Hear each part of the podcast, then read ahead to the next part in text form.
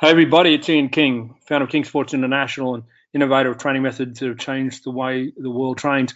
We are very blessed today to be in the company of a, a great man by the name of Steve. Steve, how's the audio? Can you hear me? Yeah, great, Brad. How are you? How am I coming over? All right. Yeah, excellent. Thank you, Stephen. So, Steve Oliver. Steve, I, I always leave my guests to do their own introduction because I can't do justice to it. Uh, but I know we've got so much to talk about you know, you often wonder where do we start. So for me, um, let's start at the very beginning. I, I, find that often the circumstances that you're raised in shape your shape your life in many ways, and you've got a lot of history there because I knew of your father. Um, so I, I, love to hear Steve your story from you know from your back, back as a kid and a little bit about yeah. your father, the things we've talked about. Yeah, yeah, no problem, bro. Thanks for having us on. But um, yeah, I mean, uh, I was born into a sporting family. My grandfather was a boxing coach, and and my father started wrestling at a young age. And then from wrestling, trying to get strong at wrestling, he uh, got into lifting weights, and then he found that he fell in love with lifting weights and pursued a full career in Olympic lifting. And uh, yeah, went on to go to three Olympics and um, captain the New Zealand team and he won the Commonwealth Games as a super heavyweight, and um, yeah, then he coached the New Zealand team for a number of years. So he done, uh, you know, he was he performed very well in the in the lifting side of things. And I grew up. Well, share, uh, share your dad's name, Steve. What was that, mate? Share your dad's name. Don Oliver. Yeah. Don yeah, Oliver. So, yeah.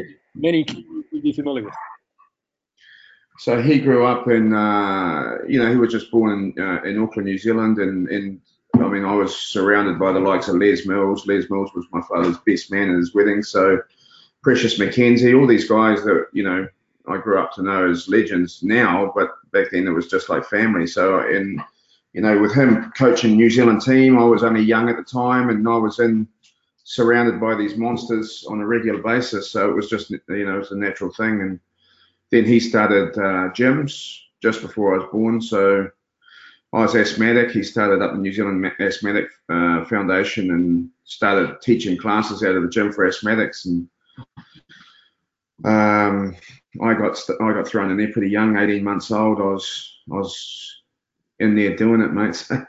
so uh, yeah, it was yeah interesting. Uh, you know, childhood, but I was, it was great. You know, I mean, I we lived on the site. We lived, we grew up in Glen Eden, so we lived on the on the premises. So I'd always come home from school, go straight into the gym, and stay there till uh, till closing, basically, and then got told to come home, have dinner, and go to bed. And yeah, I just grew up in that environment. We've we've, we've shared some great stories um, about some of those times. One of my favourites was was the way they used to gain weight and the communal eating. So you, you remember that story where yeah. Put yeah, yeah, yeah. He just used to. I mean, he used to work at the. Uh, they always work hard. He was at the freezing works, you know, working big hours, and they would just him, Les Mills, and the boys would grab, you know, I don't know, dollar fifty chips, fish and chips back in those days would be a mountain. They'd just stick it in the middle of the floor, and they'd train for three to four hours, and they'd all just be troughing as they trained. You know, I mean, they're all big men, eh? You know, uh, Dad got up to around, you know, I think his biggest was mid 160s. You know, he was um, he was decent size. wow. Yeah, Great stories. So, so, yeah. From what happened from there, where you, you, where was your first sport? You think? Where did you start in sport? Uh, I just got stuck in the gym lifting weights, and then I started uh, wrestling. Uh, I've done a little bit of Olympic lifting, as you do, you know, with uh, all the guys around. There. I played around with it a little bit, but I um, uh, got got into wrestling pretty pretty uh, involved around um, just as I went to intermediate school, and then uh, right through uh, high school at Kelston Boys, and then and then from there I got stuck into the weights and started powerlifting, and then you know, from about, I was always lifting weights. I was, you know, like in the gym all the time. So we ended up just lifting heavy stuff. And dad was a, you know, dad was around, uh, you know, he had many gyms, so he was around and about. But took me a long time to get a program off him. I remember I just used to hit him up and say, Dad, can you write me a program, you know? And, oh, yeah, yeah, I'll get to it, you know. And then uh, a month would go by, Dad, can you write me a program, you know? And then he writes me a mm-hmm. program after, you know, uh, uh, plenty of time. It might have been years trying to bother him for a workout. And then he, uh, yeah, it was like 20 sets of free squats, 20 sets of deadlift, you know? That was it. And, uh, mm-hmm just just old fashioned, nothing flash, mate. Just basics and plenty of them, you know. Mm-hmm. Plenty of them. Yeah. So then I started lifting. Yeah. Yeah. Olympic lifting and powerlifting. No, I started playing around with limb lifting, but I soon found that I just wanted to. I was a bit impatient and just wanted to move the weight. So I um, and I didn't want to, you know, do exactly the same as Dad. I want to do something different. So I started powerlifting and um, yeah, I powerlifted competitively right up until I was uh, 22, and at 22 I started to, you know, my I was asthmatic, so you know I was unfit. I was getting big and unfit, so I wanted to take up something that was going to get me fit and was going to be a bit of a hobby because I'd gone, you know, extreme into the lifting. I wanted to find something that was going to be a little bit more of a hobby and a bit more easy going. But I uh, found jiu-jitsu and you know I went there and you know one time a week turned into you know two three times a day. I moved overseas. I moved to LA and uh, stayed in LA with uh, training with Rickson Gracie over there for 10 years. And then uh, moved into Sydney. Uh, I was there for minimum of five years training over there. Got my black belt over there. I was uh, I lived in Brazil um, through that time as well. I, after 17 years of full time training. I got my black belt in uh, 211, I think it was. Well, So you paid your dues. There's no question about that. Yeah, it's a little bit different back then, mate. I mean, internet and you know, it's good and bad. I mean, uh, you know, there's no internet when I was starting up. It was just turn up and you know, you know, strange gyms and that. I mean, I turned up to LA, no one was expecting me, and you know, I was I stood out. I mean, I was, you know, 130 kilos um, and reasonably strong. So, you know, everyone, I was a threat. So they dealt to me quite nicely for the first few weeks. And then they seen that I wasn't going anywhere. So I started to form friendships and bonds within the team. And, and uh, yeah, went from there. I moved in with a guy. We were in um, uh, just by the airport. It was uh, like a, a, a slum there in LA I didn't know. I just got off the airport and found the closest uh, closest accommodation, which was a trailer park. You know, hmm. uh, it was Inglewood, Inglewood in LA, yeah, right next to the airport. So I got a trailer park there. I was just bussing to and from the from the gym, and and I said to the guys, you know, if there's any work, let me know, mate. You know, I'll uh, I need to make some money. Back then, it was only uh, 42 cents in the dollar, I think. So I was going through it pretty quick. So uh, after about a month, I got a job, and there was a it was a punk uh, punk event, and uh, it just kicked off. We were working security there, and after that, after a good night of work, they just said, you know, you got a job. So I started working with the boys, and some of the best years of my life, mate. Ten years in LA and Hollywood, working the best clubs, and that was when the transition between, you know, the, in the states, it was there was a lot of suing and stuff like that really kicking off and and the so we were taking over the grapplers were taking over from the boxers as far as door work because uh, you know the establishment didn't want boxers getting on there and knocking people's teeth out they'd rather a grappler get in there and you know potentially put them to sleep and take them out nicely you know so um, yeah it was some good years mate it's it's a it would have been a shock for a young boy from uh, this side of the, the world to turn up because I've talked to quite a few athletes over the years who've made that move. You know, got excited, jumped on a plane, turned up in LA, and got a shock. so it would have been a bit of an eye opener for you, culturally yeah, I mean, speaking. Oh yeah, I mean, yeah, culturally and, and and just you know it was a no nonsense gym and you know I was training with Rickson Gracie. I mean you know I didn't know who he was at the time. I just knew that he was one of the better guys in the family, you know. But um, you know, the culture was very different. There was a lot more respect than there is now. I mean, it's you know, loyalty. I mean, uh, you know, old-fashioned uh, traits of the martial arts were really really enforced, you know. Yes. And um, you know, there's no toilet breaks halfway through a, a sparring session. You just you're in there until he says it's over. You know what I mean? And uh, I mean, you know, just with my technical uh, development uh, through jiu-jitsu, I mean, I was super strong, so uh, you know, I just move people effectively, you know, but that, that only lasted. It was a blessing in the end, my asthma, because after two, three minutes, I had, you know, my lungs had run out and I had to, you know, I was weak as a kitten, you know, after a couple of minutes of, you know, full, full exertion.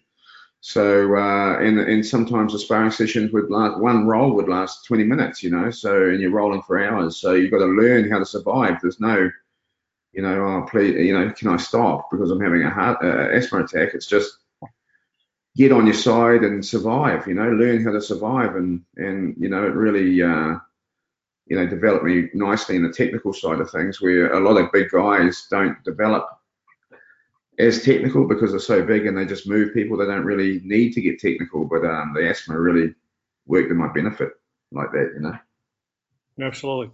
So, Steve, as we go through, we've got a few uh, on the call today. They're keen to hear about your story. They may also have some questions. I'm just going to say to everyone who's listening in, as soon as you have a question, um, put put your hand up electronically speaking, and I'll bring you on live with Steve. So um, don't wait to the end if you'd like to throw a question up. So, Steve, one thing that has, um, I guess, impressed me or surprised me is that the changes that that, that um, jiu-jitsu and Brazilian jiu-jitsu have undergone. For, for mm. me, back there in the the 80s, in the 70s, you know, it was you know one of the options, but in the current times, it's really uh, rose to prominence in terms of an option. Yeah, yeah. I mean, it's you know, UFC has been uh, really huge in that aspect of putting all those styles together and seeing what's realistic because a lot of the styles were so far removed from actual real combat that they were living in a dream world. You know, what I mean, they were, you know, it really was a martial art as as in a martial skill. You know, I mean, the guys were rating people on how high they could kick and how many back flips they could do and how beautiful it could look, as opposed to how effective it is. And I mean, you know, just mm, unfortunately in society these days, it's getting more and more crazy out there. More and more people are looking to um, find a, a, martial art that's that's relevant. You know, so Brazilian Jiu-Jitsu over the I've been around, I think Brazilian Jiu-Jitsu, if you had to name one, would be the would be the one. You know, I mean, it's uh, it's the sport, it's the the art that the samurai used to use when they dropped their sword. You know, right? And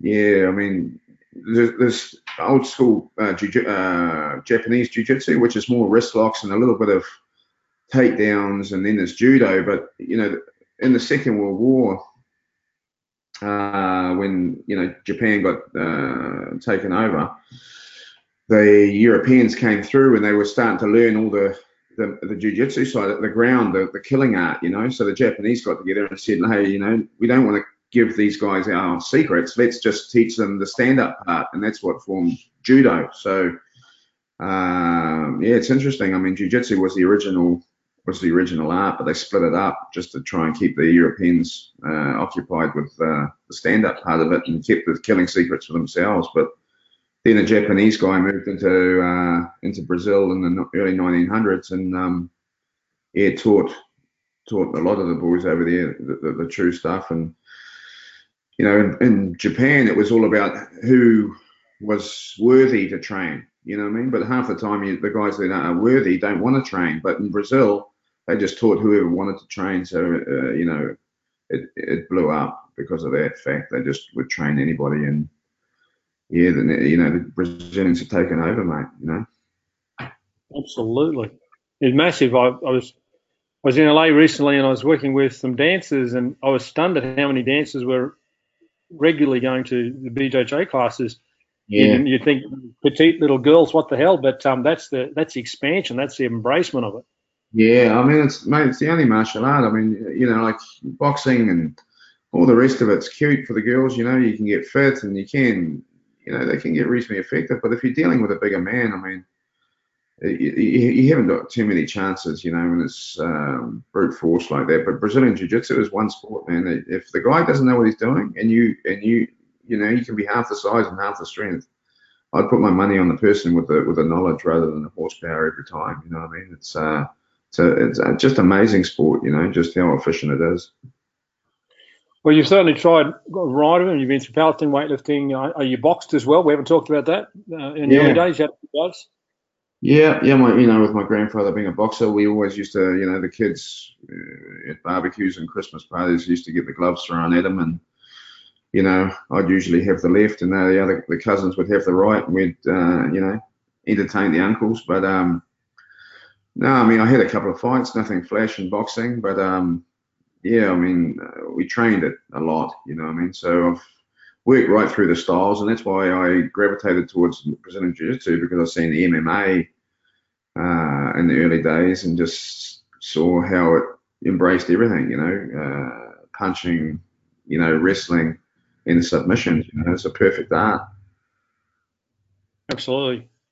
You certainly embrace it. So let's talk about what you've done there in, in Auckland. You've come back and you've brought your love of the sport back to back to your hometown, and you, have got some great things. I've, I've been really impressed with the numbers that you got and the and the family atmosphere that you've developed at your your facility there.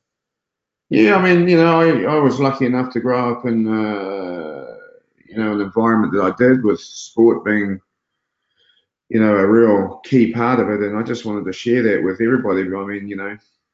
Just these days, I mean, people, you know, kids are on their devices, getting more and more. There's more and more of a need of it. You know, kids are on their devices kids aren't eating clean, and then I mean, sports really the only way forward for kids to develop uh, physically now. I mean, you know, if you lifted up to the school, there, wouldn't be much happening, and uh, we, we, just try and provide. We just try and provide a real family environment. You know, uh, just a place that kids can feel safe and and train hard and and apply themselves and learn some respect and discipline and you know, just yeah, put that out there for the community. But I, you know, I was just blessed to grow up in an environment like that, so I just wanted to reproduce it and and um, you know add add our own little uh, twist to it and and put that back in the community. You know.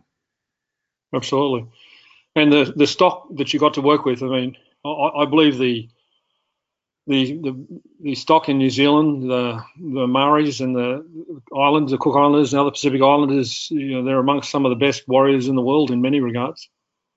Mate, they're blessed physically. There's no doubt about it. You know, there's some natural. You know, Mark's one of them. I mean, you know, I, will be honest. The guy, early days. I mean, he's got a good work ethic now, but early days he was horrible to, to work with. He never wanted to train, he'll tell you himself. He never wanted to train. He his diet was terrible, but you know the guy's just an absolute monster. He's got a gas tank that's just special. You know, I mean, he just doesn't run out of. And then the guy's huge. You know, I mean, he's you know got a serious build on him, and you know, it's just he he walks in, and it's almost like he's in disguise. You know, the guy's you know, and I I pride, and as you probably do yourself, pride yourself on looking at someone and seeing and and pretty much summing them up and estimating what sort of attributes though he's going to be slow he's going to be strong he's going to be you know like i've done that i've been in the gym all my life but i tell you he's one that's out of the bag mate. You think oh this guy is going to be slow and he's going to be unfit.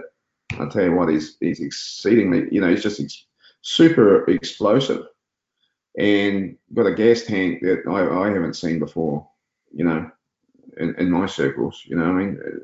To feed that engine you know it's just unbelievable mate. That's why he he does so well, you know, and he, he's not scared of anything. You know, I mean, he just keeps walking forward, and he can take damage, and he's and he's still there.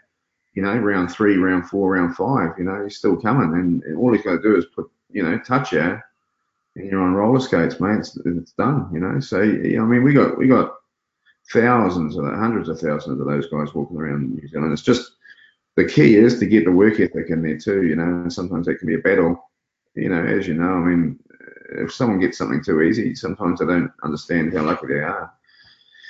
And with a you know sporting gift like they have or physical gift, sometimes they don't realise how lucky they are. And there's guys in here that have got no sporting, you know, no real physical uh, prowess. But mate, these guys are in here day in day out grinding, just trying to get anywhere close to these guys. You know? So that's the key, mate. It's the balance, eh? Is the physical you know attributes and and, um, and the work ethic, mate. That's a little bit of a harder harder one to find. but we get a few. we get a few, and it's about numbers. Get I say that the, the, good thing about the fact that many genetically gifted don't fulfil their potential, they don't rush to fulfil their potential, gives gives a less genetically gifted chance a chance to succeed. Yeah, hundred percent. It's not uh, not who's training hard, it's who's left. You know, and these Absolutely. guys, They're at the end of the day, they're still here grinding, mate. You know, so. But we're getting through. We we got a great kids program here. You know, we've got you know, back in the day, there was no structure to anything. It's just turn up and roll. And, you know, with uh, just the development, you know, of everything. I mean, you know, training methods have changed, and we, you know, I'm looking after these guys. I didn't have anybody really uh, looking after us too much. It was just get in there and get it done. But you know, we we really look after these kids and make sure they're not hurting themselves and getting them to the physio and, and getting the balance, mate. I don't think I went to the physio until I was 40. Yeah. But uh, you know, these these kids, mate, they're getting it all from day one. You know, they are, you know, they are. Uh, you know, it's it's exciting to see, mate. We're getting results. I mean, last year I think we pulled five five world champions out of this gym. Wow. So, so, the work ethic's really coming strong, man. These guys are, you know, I've been sending them over backwards and forwards to the states for many years, you know, just to get them a bit of exposure. But those trips are getting less and less now as our, you know, as our training partners evolve and our level comes up and, and develops in New Zealand. It's uh, it's exciting to see, mate. You know. Absolutely, absolutely. So we got um, Victor with a question. Now Victor's coming out of Singapore. Victor, I'm going to take you uh, off, and Victor actually he himself in, enjoys a roll. So Victor, you're live now with Steve. Hi, Steve. Hey, so thank you so much for being on the call. So I'm doing uh, jiu-jitsu in gi, and it's about two, 2.5 years, two and a half years. So I was I was just wondering, um, what is your progression that you would take an athlete, um, um, BJJ athlete through his like um early years because uh, I still think that there's so much to learn.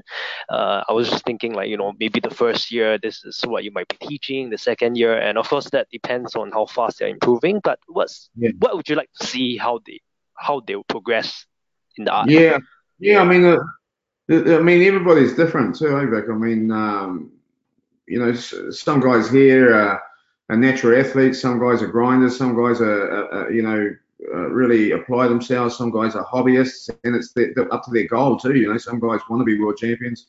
Some guys just want to come and and uh, you know just get stay fit and, and, and hang out with the boys. But um, you know, it's a mix. It's really it's a, quite a big equation as far as I'm just talking about. You know, their belts and stuff. We have got a belt testing program that we run our guys through here, but um, you know, when it comes to individual bouts, I mean, there's, you know, we have a a, a, um, a requirement on how many time attendance and stuff. Obviously, you know, minimum requirements through IBJJF. But then after that, mate, it's really, you know, the guy that's not competing has to be super technical. You know what I mean? If he if he needs to, if he's going to go across the line and get his next belt, you know what I mean?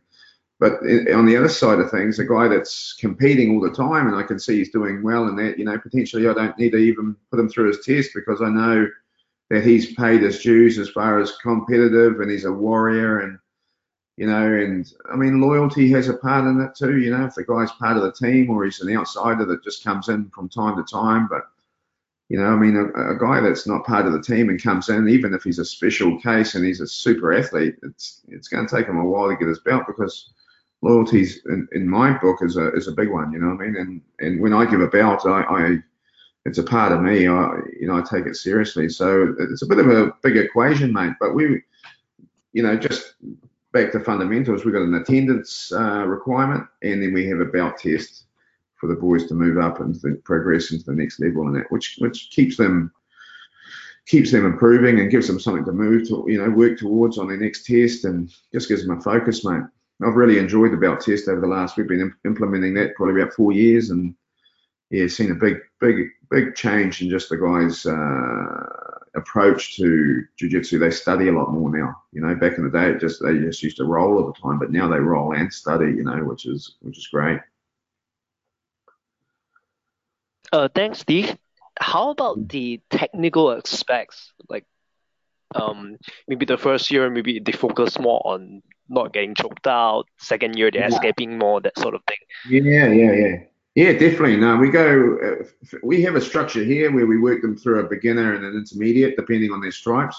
So one on their first stripe, they move from beginner into an intermediate uh, program. So the beginner, the first stripe, he starts here with no gi, so he can come in here. We give him a team T-shirt, and he works without the gi. I think that I think getting them started without a gi is big because they can use that potentially out on the street the same day. You know, sometimes the gi grips are a little bit of uh, uh, it takes a little bit to get your head around. So we start the boys in no gi just to get them familiar with the no gi grips because the no gi grips are there with gi and without gi.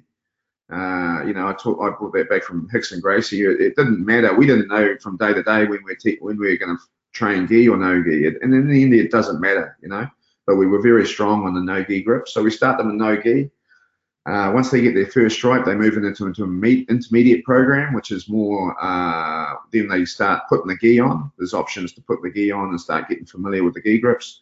And yeah, a lot of it is defensive. A lot of it is uh, positional, you know, securing position, uh, establishing and securing position, and uh, defensive in the first, you know, the first, pretty much the first three stripes. Then after that, then we start looking and once they can survive, you know, and then we start looking to finish, you know, because they're not, to be honest, mate, the first, you know, year of your jiu-jitsu life, as you probably know, is you- you're not looking for many submissions. All, all you're doing is defending, you know, because uh, the guys further up the food chain are, uh, you know, putting you through the process. So that's just naturally happens. So we try and help the boys and, you know, give them an understanding of, of, of the submissions, but we really focus on the securing position and, and, and defense of, the- of the submission. Thank you. That that was insightful. And um, last question for now is that oh earlier on you spoke about like getting out real fast and your game changed. Um, can you elaborate more on that? Like um, how would you then how would you then look to defend yourself and if physically after the years of training if um, things are different and uh, what what was your game plan like then? When I first and- I mean, when I first started, my focus, as everybody's is, I think, is to is to be able to look after myself uh, on the street. You know what I mean? And um, you know, uh, our focus still here. We do a lot of self defense. We do a lot of knife defense. You know, unfortunately, it's uh, you know the knife stuff is is uh, you know is essential these days. I mean, a lot of our students are coming back, you know, regularly and saying they've had a problem with someone pulling a knife and stuff. It's a sad world, but that's that's the reality. We can't you know, change things. We've just got to prepare for them. So we we do a lot of knife stuff. We do a lot of self defense, mainly on the Saturdays. We we still work a lot of sport. You know, the sport's a, a big part of the program, but uh, yeah, self defense is still there, and that was my focus when I first started. I mean, I had the wrestling. You know, and it's it's funny looking back now. I mean, that's the perfect way to build a, an MMA fighter is to get them strong, uh, give them a good foundation in wrestling, and then the jiu-jitsu just supplements everything. And you know, it's just the way it worked for me that you know I um, I'd done a lot of work in those areas, so um, you know, worked to my advantage, and I I done well at the time. But yeah, self-defense was always my priority. But you know, as as you do over the years, you you know start competing and and leaning towards the more the comp- competition side of things. But self-defense has always been right up there on my on my list, and um, we, we we continue that right through the through the program at the gym now, which is a lot of self-defense and and sports probably seventy percent, and then we got the wrestling program. We've got a very strong wrestling program here. We've got Kareem uh, Mawadi, who's a uh, uh, high-level uh, Iranian wrestling coach. He's he's been great. He's probably one of the most technical wrestlers, wrestling coaches I've ever seen, to be honest. I mean, I've worked with um, a lot of guys. On you know, and when I was in the states, we used to go over and re- re- wrestle at the called what's called Raw, and um, a guy named Rico Chiapparelli was over there. Is uh, he was a uh, prodigy of Dan Gable, and the guy was just water, mate. You know, just beautiful technical ability and everything. You know, it's just amazing to work with a guy, just to see him, and you know, it was um, a real, uh, you know, epic time to see that guy doing his thing. And, and you know, Kareem's on the same level. This guy's very good, you know, technically, and, and he's passionate as well, which is a hard one to find. You know, some guys are world champion coaches, but they're sitting on the sideline texting, you know, and on their mobile phone while class is going. This guy's super passionate. He's the first one here and last one to leave, so he's he's a real asset to the program. And now we're really strong wrestling here too. So I think that's uh, a key part of our program. Thanks, Steve. No worries, buddy. Good luck. Appreciate Victor. Victor's uh, in his early years and and um, come to terms with it all. So I've got yeah. one question here from um, Robert. Uh, Robert's in the US and he's also uh, actively involved in BJJ. So his first question goes like this: so traditionally, BJJ is taught with a heavy emphasis on sparring, as is mm. wrestling, from the level of development from child to adult. If long-term development is a process, when would you start introducing sparring, and would there be restrictions? Yeah, good question, mate. I mean, we, you know, we've designed our program here that the the fundamentals program, you know, up until one to three stripes, they do uh, roll straight away, but it's very specific to position. We just will teach them, uh, for example, half the class how to escape guard, and then we'll take, teach them maybe kimura and a in an armbar or an armbar in a triangle, and then we let them play around in that scenario. You know, so the guys we're putting a real spotlight on a specific part of the game. I don't believe in just you know bump knuckles and go for it from day one because there's a lot of there's a lot to it. There's a plenty of positions, as you well know. So um, that's where injury happens when it's a scramble or you know um, a movement that someone's not familiar with. Potentially they can hurt themselves. So we we do spar them, uh, but only very specific movements, mate. Mount, you know, escape or finish, guard, escape or finish from the back. You know, half guard you know, we, we work them, we work the boys like that. And then after three stripes, then they start rolling, uh, you know, from from knees, you know, or from everywhere. They'll, they'll go through the full program. So, yeah, we start them specific, and then if, once they've had three stripes, then they can start rolling properly. All right, excellent. Appreciate it. So the second question is a little bit longer. I'm going to do my best, and if I can break it up, I will. So I'd love to. This is was the question. I'd love to hear about what you and, and coaches think about MMA and or BJJ development. I usually see the transition going from a single discipline sport, say MMA, with these athletes to a multi-sport discipline, uh, MMA. Some of you who know uh, Ian Tudor's reading okay, so he's going to periodization, etc., etc., etc. So he was talking about specialisation, I guess, um, broader than BJJ, going MMA, uh, and I, I, guess focusing on the three key disciplines and you know how you handle the the development of each of those three. Yeah, I mean, you know, depending once again on the guy's attributes, he might have grown up as a as a wrestler. You know, if he's a wrestler, you know, we're going to have to, uh, you know, get him some hands and get him some, you know, submission or, or working on the ground as far as the submissions go, escapes and and, and finishing. But uh, you know, like with Mark, you know, the guy was a K1, you know, legend. So I didn't have to worry about his hands. I just had to get him, and, and we brought him up to a good level. I mean, for for a couple of years there, he had the best uh, defense in the UFC, uh, uh, takedown defense. So he was hard to take down, man. He's, I mean, he's, you know, a special case, but I mean, he just got great hands. So we just got him to the stage where he couldn't be put down, and if he did get put down, he'd pop straight back up. You know, that was our game plan for Mark with, you know, with his attributes that he was, you know, that he'd worked for and um, been given. And depends from person to person. You know, I mean, once again, you know, if the guy is a great jiu-jitsu guy, let's have a look at his takedowns. Does he need work on his takedowns, and what's his hands like? You know, we just, yeah, we just work to our strengths, but you know, always be uh, working to bring up our weaknesses, you know, and and, and there's a certain level uh, minimum requirement on those as well. You know, I mean, you can't go in with zero anything, you know, these days. I mean, I mean, the better your takedowns are, the less hands you need for sure, but you can't go in with no hands. You got to have enough hands to set the takedown up. So yeah, it's a bit of an equation, mate. It's a bit of a um, uh, you know athlete specific sort of uh, equation that we've got to work through. But um, yeah, we do that, you know, athlete by athlete over here. So ultimately, looking at what, what their background is, and you're seeing any trends in, in, in MMA now as to you know the weight being put on each of the three disciplines. Yeah, I mean, you know, people. To be honest, it's you know, I'm going to get some hate mail for this, but uh, you know, I think it's lazy. You know, the way that, that MMA's evolved a little bit. I mean, boxing, everyone loves to throw hands. You know, I mean, everyone throws hands and, and stumps the tape down. You know what I mean? Well, um, almost if you don't throw enough, even in, in pro boxing these days, if you're not throwing enough, you're going to come on down. You're going to come off second best on the scorer's card, so you got to throw.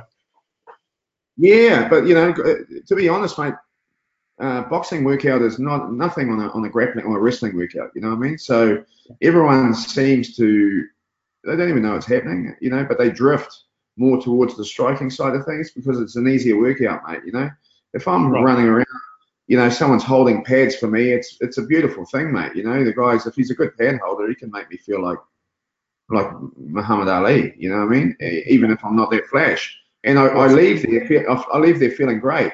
But if you're going to wrestle, someone's getting his ass kicked. It's either me or him. You know, there's no one. You know, someone's leaving there not enjoying the, the workout. You know what I mean? So yes. it's just the way the sport's progressing. Is the guys coming in uh, doing the, the, the easy work and and stumping, doing the minimum amount of t- uh, wrestling, just enough to to not engage. You know, first or, or, you know one or two phases deep on a on a takedown defense, so they can get out of the scramble. Uh, and stay away and, and pop and run, you know, pop, pop, run, run away. And uh, okay, the guy has come through the punching and now he got to, you know, deal with the takedown. So he's got one or two phases on that and hopefully he's out of that, and then he's popping, you know, and then he's back to his hands. And but I tell you what, if they go any more than two phases on a takedown or wrestle, they're in some deep trouble because, you know, boxing is, is reasonably technical, but you can't compare it to jiu-jitsu. I mean, there's, you know, you can luck it, you know, there's a bit of luck in boxing. You can wing it and, and catch somebody on an overhand or, you know, lucky punch, you know. There's no lucky in wrestling or jiu-jitsu, mate. You've either done the work or you haven't. It's simple as that. You know, there's no lucky arm bars or lucky. You know, you don't luckily pull an arm bar off on a guy that's a world champion. You know, yeah. so you know, we we spend our fundamental uh, discipline here is wrestling and, and, and jiu-jitsu and then the boys uh, usually go to uh, the hands after that, you know, and I have no problem with that because it takes a lot longer to learn the, the, the intricacies of wrestling and jiu-jitsu than it does boxing, you know what I mean? Mm-hmm. So let's talk about the wear and tear on the body, Steve. What are you what are you seeing over the years? What are you learning over the years, and what are you what what are sort of the things that you're doing to, to take that into account? Uh, what just training the boys? Well, the, the, the injury patterns, the wear and tear on the body. What do you yeah, what have you learned? Oh man, we used to just, you know, honestly, like every session was a couple of techniques, and then there's bump knuckles and bang heads.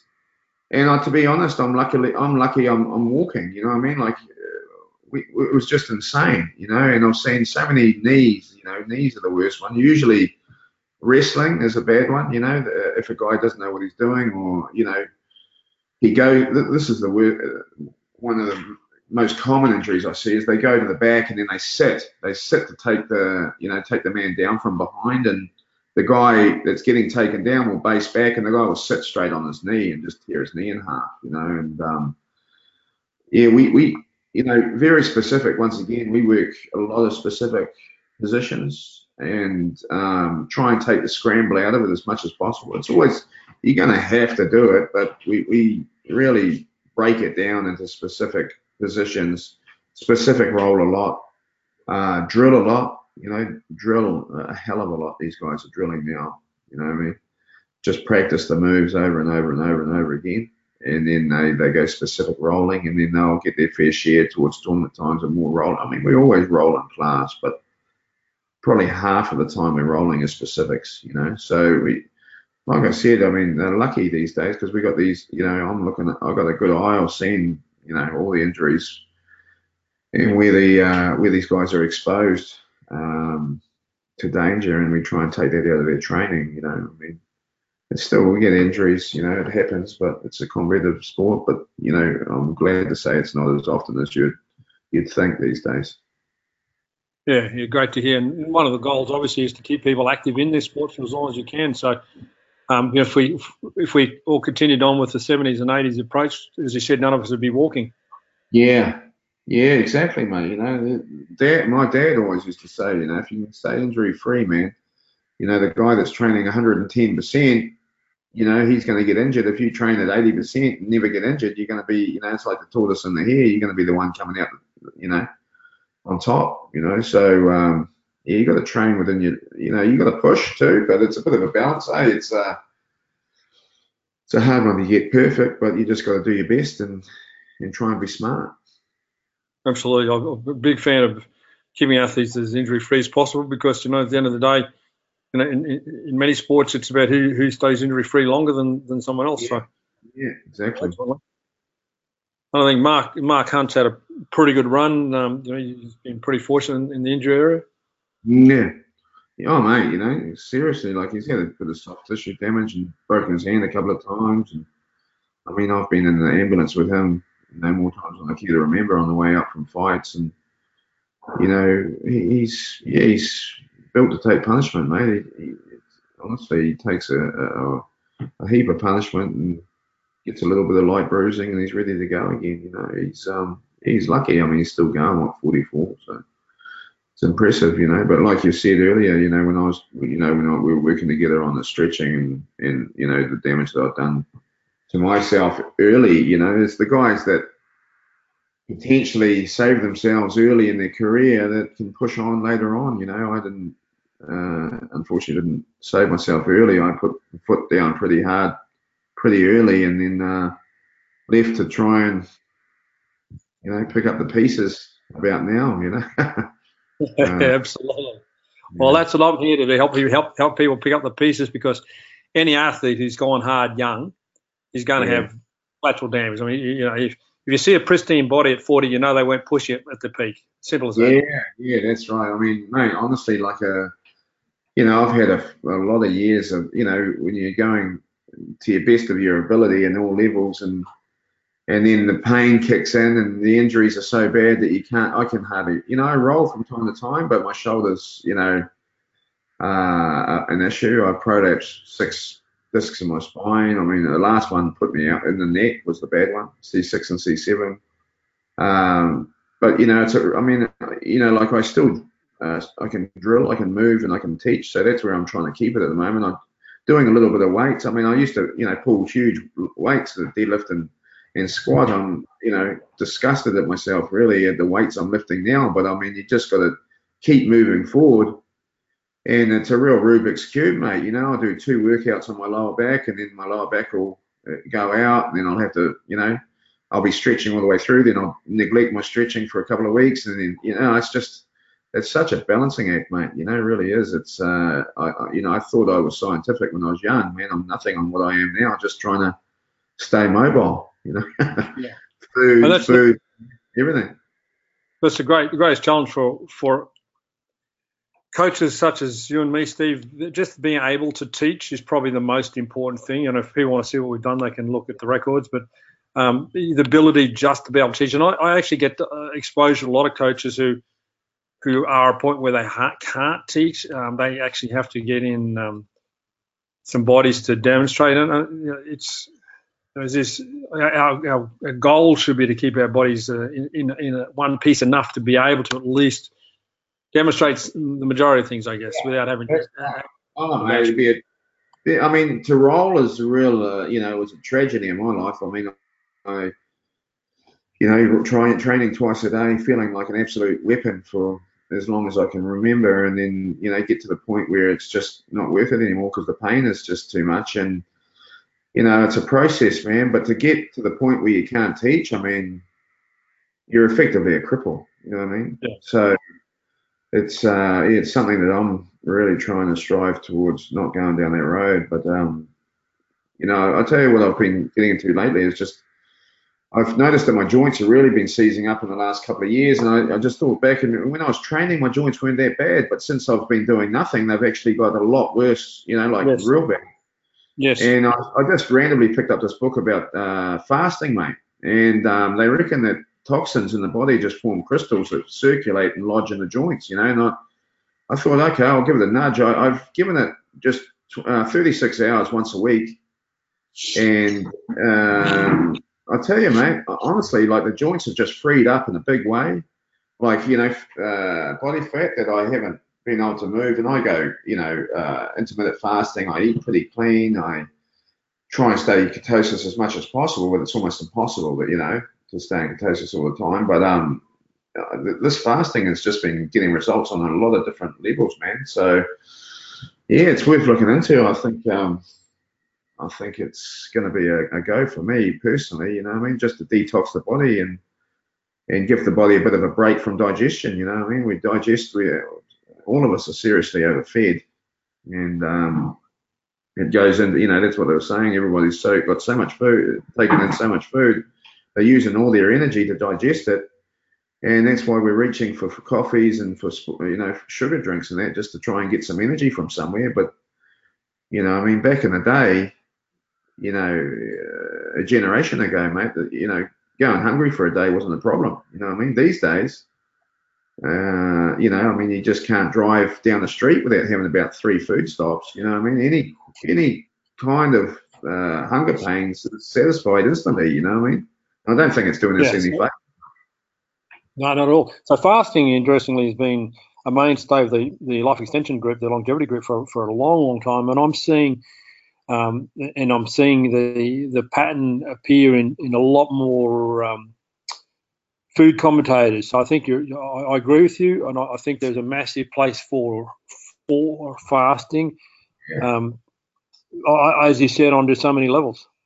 Yeah, just energy levels. Eh? Uh, you know, just you know, I've been, you know, I've got a young baby and one on the way, and I'm just thinking, man, I, I I'm so tired, man. Like, what's going on, you know? And um, all the time, and since I've been fasting, mate, I've just noticed my energy levels just kicking off. Like, you know, I'll, I'll fast for 36 hours and then usually try and get one or two feeds of veggies and fruit down me straight, you know, on, on the way back into the food. And, you know, two, three o'clock that afternoon, mate, I feel like I've had about eight coffees, you know what I mean? Just the energy's just through the roof, mate. I'm really enjoying it.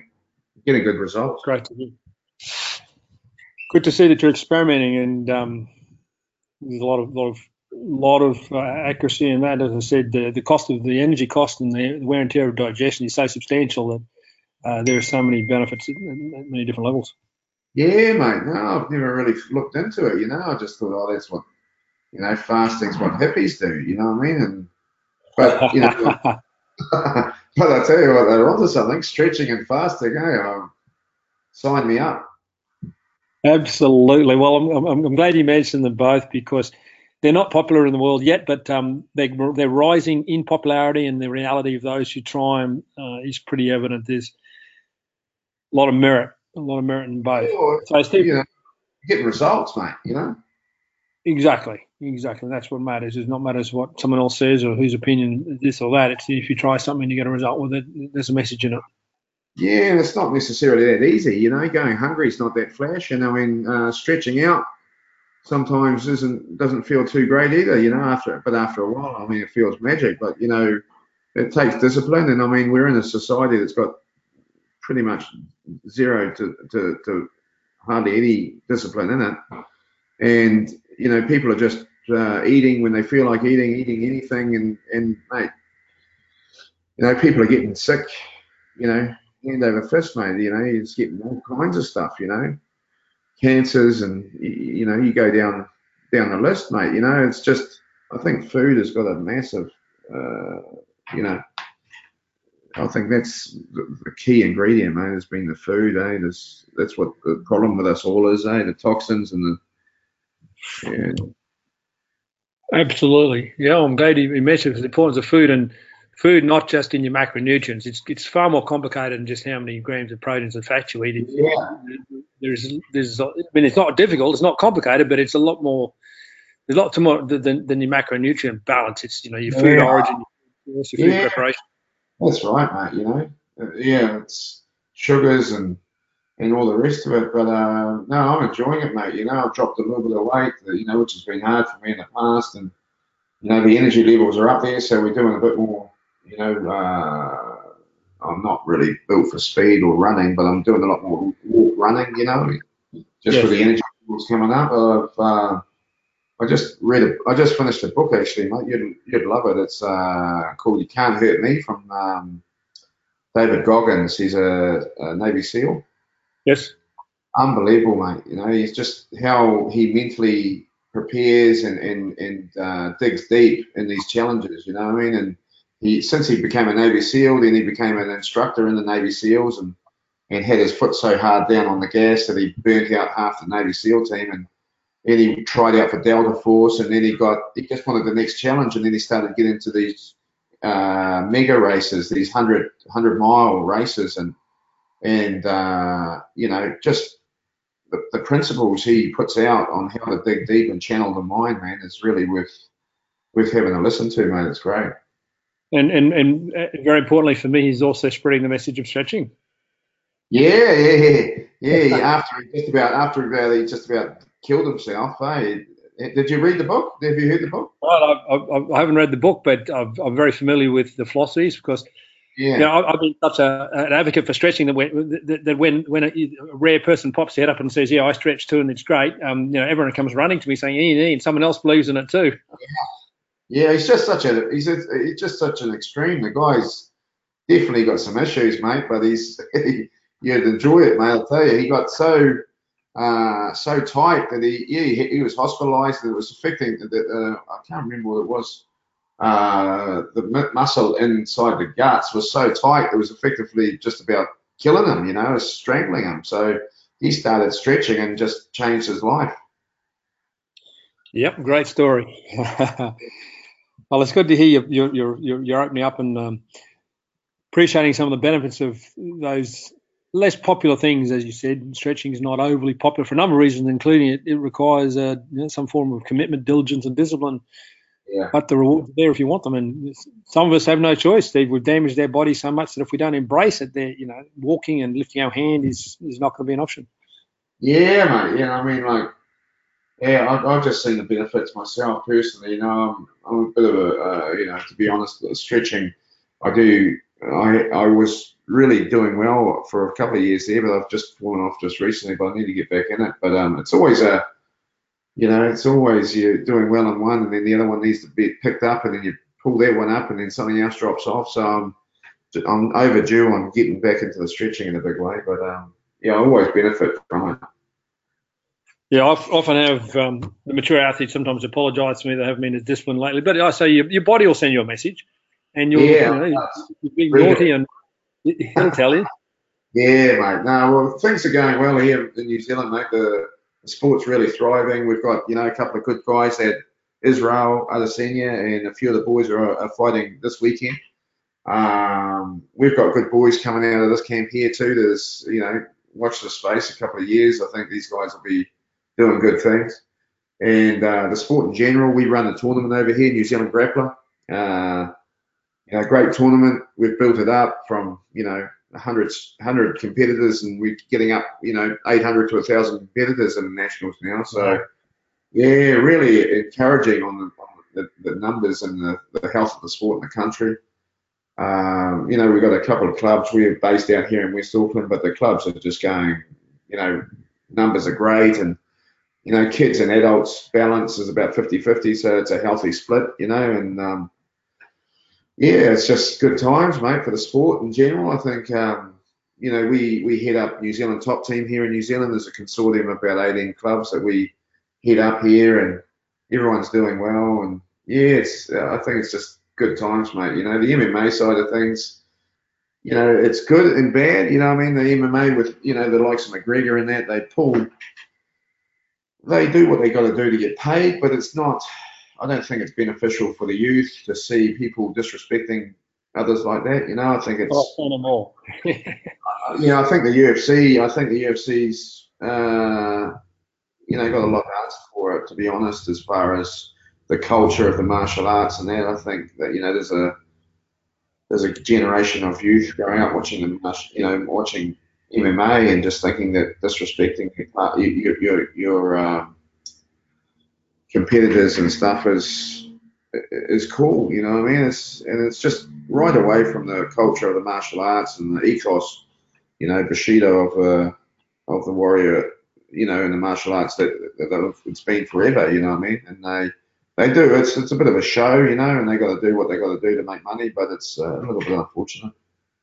Oh, I agree with you completely, and I'm glad you you you you've been around long enough to have seen the earlier values, and you obviously retain them. So I think the success that you're experiencing in New Zealand is is, is much down to you. Is, the, the, obviously, the, the movement in the sport globally is, is trending positively, but I believe that your your role model and your contribution, your passion, and the, the commitment you've made to this the sport over the decades to, to become a, a, master of it yourself is is why these people in New Zealand are really um, fortunate to have you there in New Zealand. Why I wanted to, to talk with you today and, and sh- share the message around the world of the work you're doing. Uh, thanks for having us on, Ian. It's been great, bro. I know there's, uh, you know, just getting back to the Gracies and their story. I mean, there's a um, supposed to be a documentary coming out or a series on Netflix soonish about the you know the Gracie life and how you know they brought jiu-jitsu to to the masses. So that's it's going to be a good one.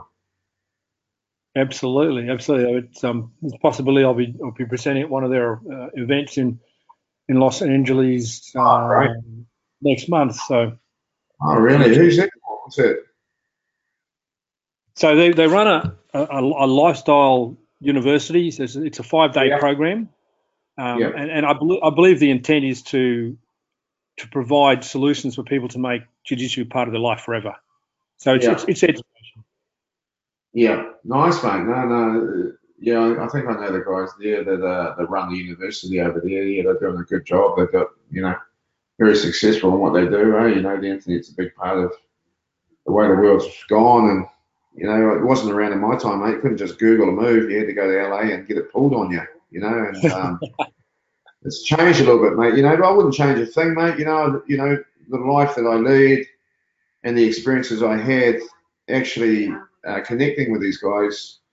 You know, these these younger guys uh, are very lucky to. You know, I've got a good network overseas, so they get looked after and they get, you know, flowing directly basically to another family in the states. So that, so they're doing really good. But you know, I wouldn't change a thing, mate. The journey I had was was great. You know, I mean, it um, it was a challenge to put it mildly, but um, we got there in the end, and you know, we're just trying to hand that over here now, mate, to these guys. But um, you know, they're lucky, eh? These young next generation are all there, mate. You know, got everything. Absolutely. I mean, I think um, there were quite a few young bodybuilders in the 80s who went across to Los Angeles following the dream and uh, ended up staying around the Venice area. And, and, back in the 80s, Venice was a pretty rough place, and they got a bit of a shock. So it's yeah. um it's a big credit to any young uh, athlete from from this side of the world to go across there back when you did. Yeah, mate. Uh, yeah, I, yeah, I was, um, you know, just during my history, you know, seen a lot of those guys, you know, Sonny Schmidt and, uh, you know, uh, there's plenty of those guys that went from Australia, New Zealand over there that done very well, you know. It's uh, a credit to them, man. But yeah, we do well, mate. This side of the world does well overseas, and it's, uh, I don't know really why. I just think the guys, you know, good. They have got a good gene pool to tap into, but the guys here don't get it easy in general. You know what I mean? So, yes, yeah, well, the, the islands are providing the last of the gene pool for the world, and America is snapping it up. So, um, when when the when the islanders are diluted by Western living, I don't know where they're going to pull their athletes from. Oh, they'll find some way. Yeah, yeah. I mean, you know, these days it's just education, isn't it? I mean, you know, um, if you're not educated or you or you're not interested, um, you know, they, they're saying that our the next generation are actually these kids, if you know, in general, are going to start dropping off before we are because at least we grew up, we could get outside, climb a tree, ride the bike till till dark, and, and eat you know meat, potatoes, and veggies, you know, from the garden, uh, and grew up on a solid base of good good nutrients. You know, these kids these days are just getting V drinks and and when they make it, you know, then they get put in front of the uh, the computer, and then when they make more noise, they get a packet of chippies thrown at them, mate. I mean, you know, what sort of base, uh, as far as a health, you know, physically if these kids got to fall back on when they do get attacked with a, a, a disease or whatever later on in life. I mean, there's just no, just nothing. There's no foundation, you know, no nutrient foundation for these kids, and they're going to fall over, mate. You know, it's a scary thing. Yeah, absolutely, and, and it's toughest to watch the, the island kids because the, the closer they are by generation to traditional eating, the more negative the impact of Western food. So when you see the island kid, um, you know, showing the manifestation of some of the Western diets, it's it's tough for me to watch. And we see that, you know, in our own Aboriginal community here in Australia, mm. uh, they're, they're really affected by the Western diet because you know, they were they're so close in generation to uh, a, better way of eating. So yeah, that's that's just a disaster waiting to happen. That, but um, hopefully, mm. you know, you continue to spread your education about nutrition. As you know, the more the more you're on the planet, the more you're getting to appreciate the, the power of food and its relationship with yeah. health. Yeah, mate. I mean, uh, you know, it's a perfect package. I mean, that's what we're trying to create a, a you know, a, a, a, place where the kids can come, feel safe, hang out, and you know, same with adults. You know, I mean, there's not too many places these days that you can really associate with, with good people. I mean, uh, you know, rugby's full of alcohol. Uh, you know, you know, but you, what we're trying to do here is just provide a good, safe environment for the kids, for the adults. You know, a place where they can, you know, perform and and and, and uh, test themselves. Uh, you know, achieve their dreams potentially, or give it a good nudge and, and support the other guys that are, and and you know, with that, obviously they evolve their eating and just healthy habits, mate. You know, so it's just it's just good all round, mate. You know. Absolutely. Be nice to get a bit of support uh, from council and stuff. You know, I mean, we're doing we're doing a big big thing over here. I mean, most sports clubs are, you know, providing a, a service for for community. You know, but you know, council doesn't even really acknowledge anything. You know, I mean, it's hard work over here. Yeah, and that will continue to happen as their budgets decline. But um, you know, you're doing a great job, and I've seen the numbers in your facilities. Uh, uh, super impressive when, when, I'm in your facilities to see, especially the kids. You know, the kids having such a great time. You got a phenomenal following in the in the ranks of the, of the kids, and you, are mindful of it. And you're mindful of balance between providing for the kids as well as adults, and and that's that islander family atmosphere that you were brought up in. Yeah, yeah. I mean, you know, like uh, you know, the kids are great. You know, I mean, the, the, the adults are a little bit of a challenge. You know, to be honest, the kids. Are, the kids that are on the mat, the, the kids that are on the mats, there's always a little bit of a, you know, uh, pecking order and stuff, but it's pretty minor. But you know, the the big problems we have here is just potentially the kids, the parents sitting on the sideline, you know, um, you know, yeah, starting, you know, dreaming up stuff to, to to complain about, and it's crazy, mate. You know, I mean, they got, if they actually jumped on the mat, it would you'd actually listen to them, but you know, there's guys here that, you know, every every sport, I suppose, their parents have got well, absolutely. Absolutely. The greatest challenge for any young athlete is their parents. The number one obstacle for any young athlete is their parents. I know I'm not talking about a future world champion. I'm talking about for any kid. Yeah. No, we've lost so many kids, mate, through, you know, not through the kid not wanting to come to train, but the parents had an issue with another parent. Or, I mean, we're even considering not, you know, not letting the parents watch anymore. It's that you know, it's um, it is an issue. You know, the parents have got something to say, and really, I mean, the best scenario for us would be to drop your kids off and let them do their thing and come and pick them up. You know. You wouldn't. you were not the first coach to echo that sentiment. I can assure you. I've heard that one before. yeah, mate, it's on the list. I tell you. Yeah, very understandable. That's yeah, it's uh, the greatest challenge is educating the parents. And my, my message as a parent is say nothing. But that's another story. We can get into parent education. In fact, I do a fair bit of parent education because they need it. You know, the, the, you don't get a manual to be a parent. You don't, definitely don't get a manual to be a parent of an athlete.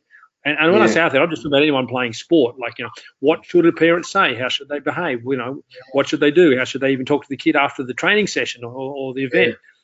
Yeah. Um, you know, that's, that's, a big part of our child champion education is actually for the parents. So, yeah, mate. Yeah, no, I, I, just, I just put up a, t- uh, a bit of a meme the other day on on Facebook. It was just, you know, parents just don't be worried about your sport, your, the kids sporting uh, prowess, worry about his work ethic and whether he's a good human. You know what I mean? Absolutely. And, and that's what I like about what you do, Steve, because at the end of the day, you know, our job as, as coaches is not necessarily to develop world champions. Our job is to, as a result of their involvement in sport with us, for them to be better humans for it. And it shouldn't yeah. be shouldn't be determined by whether they're going to be world champions. We should be making every single uh, young athlete that we expose, that we involve with, we, they should be walking away feeling better about themselves and, and having a better outcome in life as a result of the time they spent with us. So I like your attitude.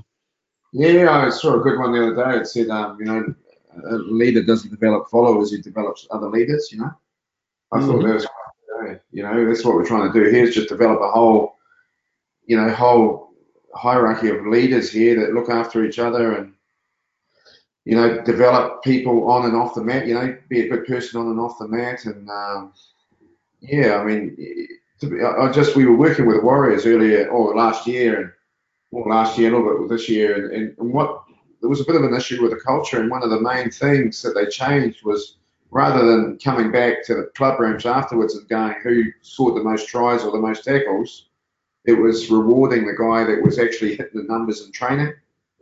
So the guy that was performing and training was getting acknowledged rather than potentially the guy that didn't come to training as much is a natural athlete that just every week takes top tackle count or player of the player of the, of the day. You know, uh, essentially that could be both. I mean, you know, you could, you know, it normally is the guys that are hitting the numbers through the week are the ones that are performing on the weekend, but not necessarily. So that was quite a. I thought that was quite a good one, mate. Reward the guys that are putting the work in and training rather than actually just the results. You know, it creates a better uh, environment within the team and and, and just a culture of you know working hard. You know.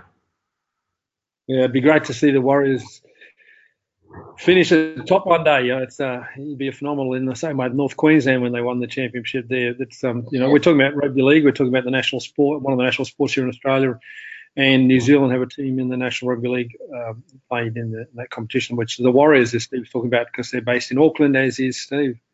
Yeah, well, Steve, were, I mean, they had a great season last year. I mean, it was just a bit of bad luck there towards the end, to be honest. There was a couple of games where they could have gone either way, and you know, but um, yeah, we'll see what they can pull out this year. Yeah, it's it's, it's always going to be a little tough for them as well as North Queensland because they're further away. Um, they've got to travel more, generally speaking. I think they've got a they've also got climate uh, differences to come to terms with. But you know, one day we have a dream: the Warriors will win the championship. Yep. Hopefully, mate. no, be great certainly enjoy seeing the great uh, performances the All Blacks continue to put on the on the pitch. So, Steve, appreciate uh, your, your, time. I'm looking forward to getting back to Auckland in the near future and looking at some of your newer facilities. I, I believe you've you've moved out from the last one I was at, so some new things I haven't seen. Yeah, mate. Now we've got a great facility here in uh, just down the road, potentially in, in West Auckland. Here, things yeah, you'll be you'll be happy, mate. We've done good things. It's been a busy time, but uh, the business evolved beyond our expectations, and you know it's looking to continue. So look forward to keep us in the loop, Ian, and uh, we'll catch up soon, eh?